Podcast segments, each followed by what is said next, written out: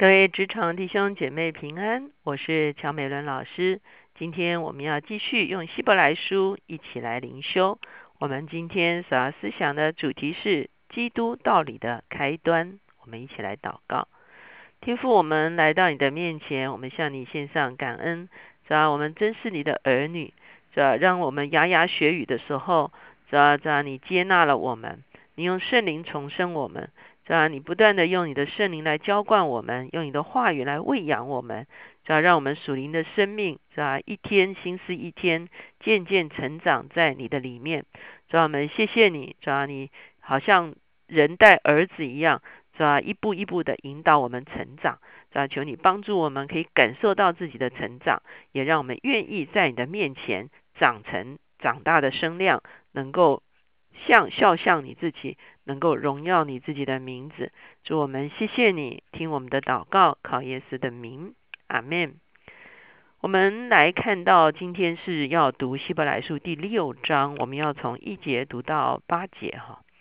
前面呃，我们知道希伯来书的作者他说他要来谈什么是麦基洗德，可是呢，他害怕他当时候的这些听他讲道的人听不懂哈。所以这边就是一段插话哈，就插进插进来，来警戒他们啊，鼓励他们要在神话语中间呢，要能够不断的精进哈。就相对于我们上次所读的第五章的第十二节说啊，哪知还得有人将神圣言小学的开端啊，另外教导你们。我上一次就有讲到神圣言小学的开端就是我们信仰的根基，信仰的基础哈。那第六章一开始他就来讲这个信仰的基础究竟是什么呢？我们先来看第六章的第一节，他说：所以我们应当离开基督道理的开端，好，我们不能够一直停留在开端，好，要竭力离开，我们要离开。那离开以后往哪里去？他说竭力进到完全的地步，不必再立根基。好，那请问什么是基督道理的开端？我相信很多教会都有慕道班。好，我们从最啊基础的真理开始跟大家谈。可能我们首先会谈到啊救恩啊，谈到啊罪啊，谈到上帝的创造啊，谈到我们怎么样接受救恩，然后进入洗礼哈。那进入洗礼之后呢，我们往往就会有初信造就。啊，初信造就的时候呢，我们就会继续啊，把这些基要真理谈得更通透，而且教导弟兄姐妹读经、祷告啊，建立灵修生活啊，然后怎么样做见证，活出基督的生命来哈、啊。那我们大概像我们教会的话，就会有慕道，然后初信哈、啊，然后长大成熟哈、啊，然后做主门徒哈、啊，一步一步的上去哈、啊。那在这个地方，我们看见希伯来书的作者就提到，他们当时候所谓的基督道理的开端是什么？啊，我们看到下面的经文就说了，就如啊，就是下面这些呢，都是基督道理的开端。那懊悔死刑，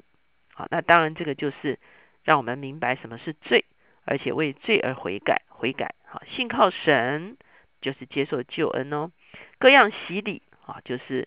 啊，透过洗礼啊，然后归向耶稣啊，归在耶稣的名下。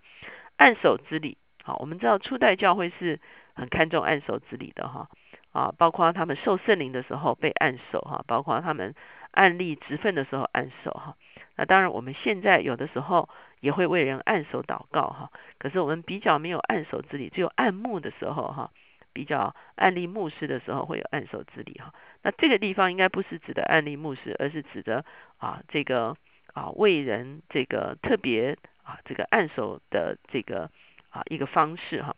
使人复活啊，当然这个就是复活的教义，以及永远审判等各种教训哈。那永远审判就让我们知道，它比较是像末世论，就是不要到论的那个情况哈，就是将来啊，上帝的公义要彰显出来，审判这个世界哈。这是一个很完整的一个啊基础的信仰哈。那他称这个就叫做基督道理的开端。我相信各个教会都有自己的这个基础的课程，好，那我也鼓励弟兄姐妹呢要去上这些基础的课程。那为什么呢？因为这是垫底啊，好，因为其他所有的真理，你比方说你在主日能够听得懂牧师所说的，上装备课懂得老师所说的，的时候呢，其实这些基础的真理是非常非常重要的。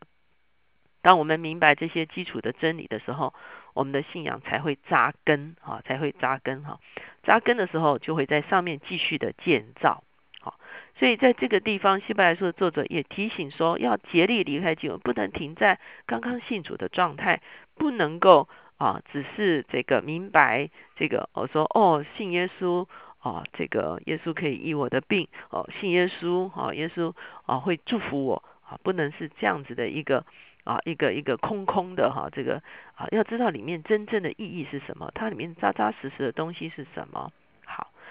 第三节说主若许我们，我们必如此行，意思就是说主当然是鼓励我们啊继续前行，明白更多的真理哈、啊。第四节这个地方我们就会有一个。经文哈，这个经文其实有的时候有人会疑问的哈，就是究竟啊是不是一次啊得救永远得救哈？这个问题常常有人来问哈。我们来看一下经文怎么说。他说：“论到那些已经蒙了光照，尝过天恩的滋味，又于圣灵有份，并尝过神善道的滋味，觉悟来世全能的人，若是离弃道理，就不能叫他们重新懊悔了。”因为他们把神的儿子重新重定十字架，明明的羞辱他。哇，很多人看到这段经文就很害怕、哦、他就在想说，那是不是我虽然信了耶稣，可是我退后了，我没有追求，我是不是就是要失去了这个救恩呢、啊？很多人在读这个经文的时候就非常的啊害怕哈、哦。那事实上呢，作者在这个地方并不是要跟大家讨论是不是一次得救永远得救的问题。其实圣经其他的地方也不是要讨论这个问题，所有的圣经作者只有都是朝着一个方向的，就是大家鼓励大家竭力前奔、哦、我相信这个才是重点哈、哦。大部分的呃也不能说大部分呢、啊，有些人会希望低空飞过哦，仅仅得救就好了。啊、不要叫我追求，不要叫我付代价，啊、不要叫我、啊、这个这个这个呃跟随主哈、啊，然后呢要付很大的生命的代价，我都不要，我只要低空飞过，我只要仅仅得救，我只要上天堂就可以了，其他啊不要给我搞得太高标，啊、我也不想坐前排，让我坐在最后面，啊、有算数就可以了哈、啊，那也不要让我。考高分啊！我只要呃看看老师是六十分及格还是七十分及格，我只要挂钩上就可以哈。那你就会发现，所有的圣经作者都是在勉励一件事情，就是要努力往前奔跑。好，所以他在这个地方所描述的说，蒙了光照，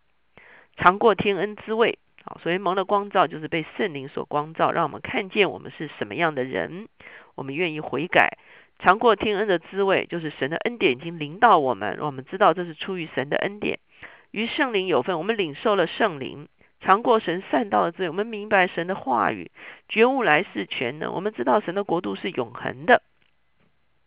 那这是我们在基础真理之后，我们就能够明白的。那我们既然明白了，我们就不要离弃这个道理。我们就不要离弃真道，我们就要紧紧抓住这个真理，而且朝着这个真理的路上前奔就可以了。好，不需要再想，就是不要打定主意要退后了哈，就是竭力前奔。我想作者的意思就是要我们鼓励我们竭力前奔。他描述了这两个啊，这两个努力前奔和啊离弃真道的这个情况，他用一个情况来描述。第七节说。就如一块田地，吃过屡次下的雨水，哦、生长菜蔬，合乎耕种的人用，就从神得福。哦、他用田地的情况来描述。哦、他说一个田呢，哦、吃饱了水，它就生长出菜蔬。哇，这就是主人所期待的，主人殷勤的耕种啊，浇灌啊，然后它就可以有收成，这是主人所满意的，就是长出应该长出的东西来。可是相反的呢？第八节说，若长荆棘和棘藜，并被废去，尽于咒诅，结局就是焚烧。如果这个土地呢，它啊吃了水，可是却不长，反而长出荆棘、棘藜来的时候呢，我们知道在圣经中间，长荆棘、棘藜哈，其实是一个被咒诅的一个状态哈。所以他在这个地方说必被废去，尽于咒诅，结局就是焚烧。我们看到圣经里面，上帝也曾经把以色列这个国家当作葡萄园，他跟他这个啊这个维黎巴，然后啊等等等等啊栽种了哈、啊、浇灌了啊，把这个葡萄园弄好了，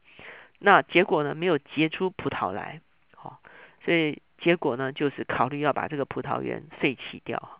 这个从农耕的角度来讲是对的哈，为什么呢？因为这个土地不长果子就没有用了哈。那他用这个东西来描述人的生命。当我们领受神的话语，神的话语是不会突然返回的，神的话语会在我们的里面成为扎扎实实的一个力量，而这个扎扎实实的力量会从我们的生命，从我们的生活中间显明出来的。那这个显明出来就见证了神的恩典在我们的身上，见证了啊，神的话语在我们的身上真的有能力，我们结出果子来荣耀神的时候呢，那这个就是我们跟神之间的一个正向的互动。如果我们得了神的话语，我们不珍惜哈、啊，你看在福音书也有这个好土的问题，对不对？我们不珍惜神的话没有进到我们的生命里面去，我的我们的生命没有办法结出果实来的时候呢，那这个我们的生命其实跟神仍然是隔绝的。我觉得作者他想要描述的就是这个，就是让神的话语得着你，让神神的话语是神跟我们之间的联系、哦、我们是活在神的话语的里面，我们就与神连结，我们活在圣灵的里面，我们就与神连结。如果我们没有活在神的话语里面，我们也没有办法领受圣灵的时候，我们跟神的关系就是一个断绝的关系，跟神关系断绝就是一个在咒诅的状态中间，跟神连线回来就是在祝福的光景中间。为什么可以连线回来？因为基督有没有死在十字架上，我们跟神的关系就连起来，连回连回线头了，那这个神的祝福就会不断的浇灌下来。因此我们会看见作者鼓励他当时候的信徒要离开基督道理的开端，竭力前奔。我相信这个也是我们今天所有弟兄姐妹所追求的。我们一起来祷告。现在主耶稣，我们实在是向你献上感恩，是吧？因为我们原本跟天父是断线的，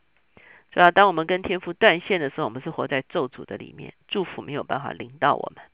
主要是你自己在十字架上，主要帮我们重新连回跟天父的这一条线，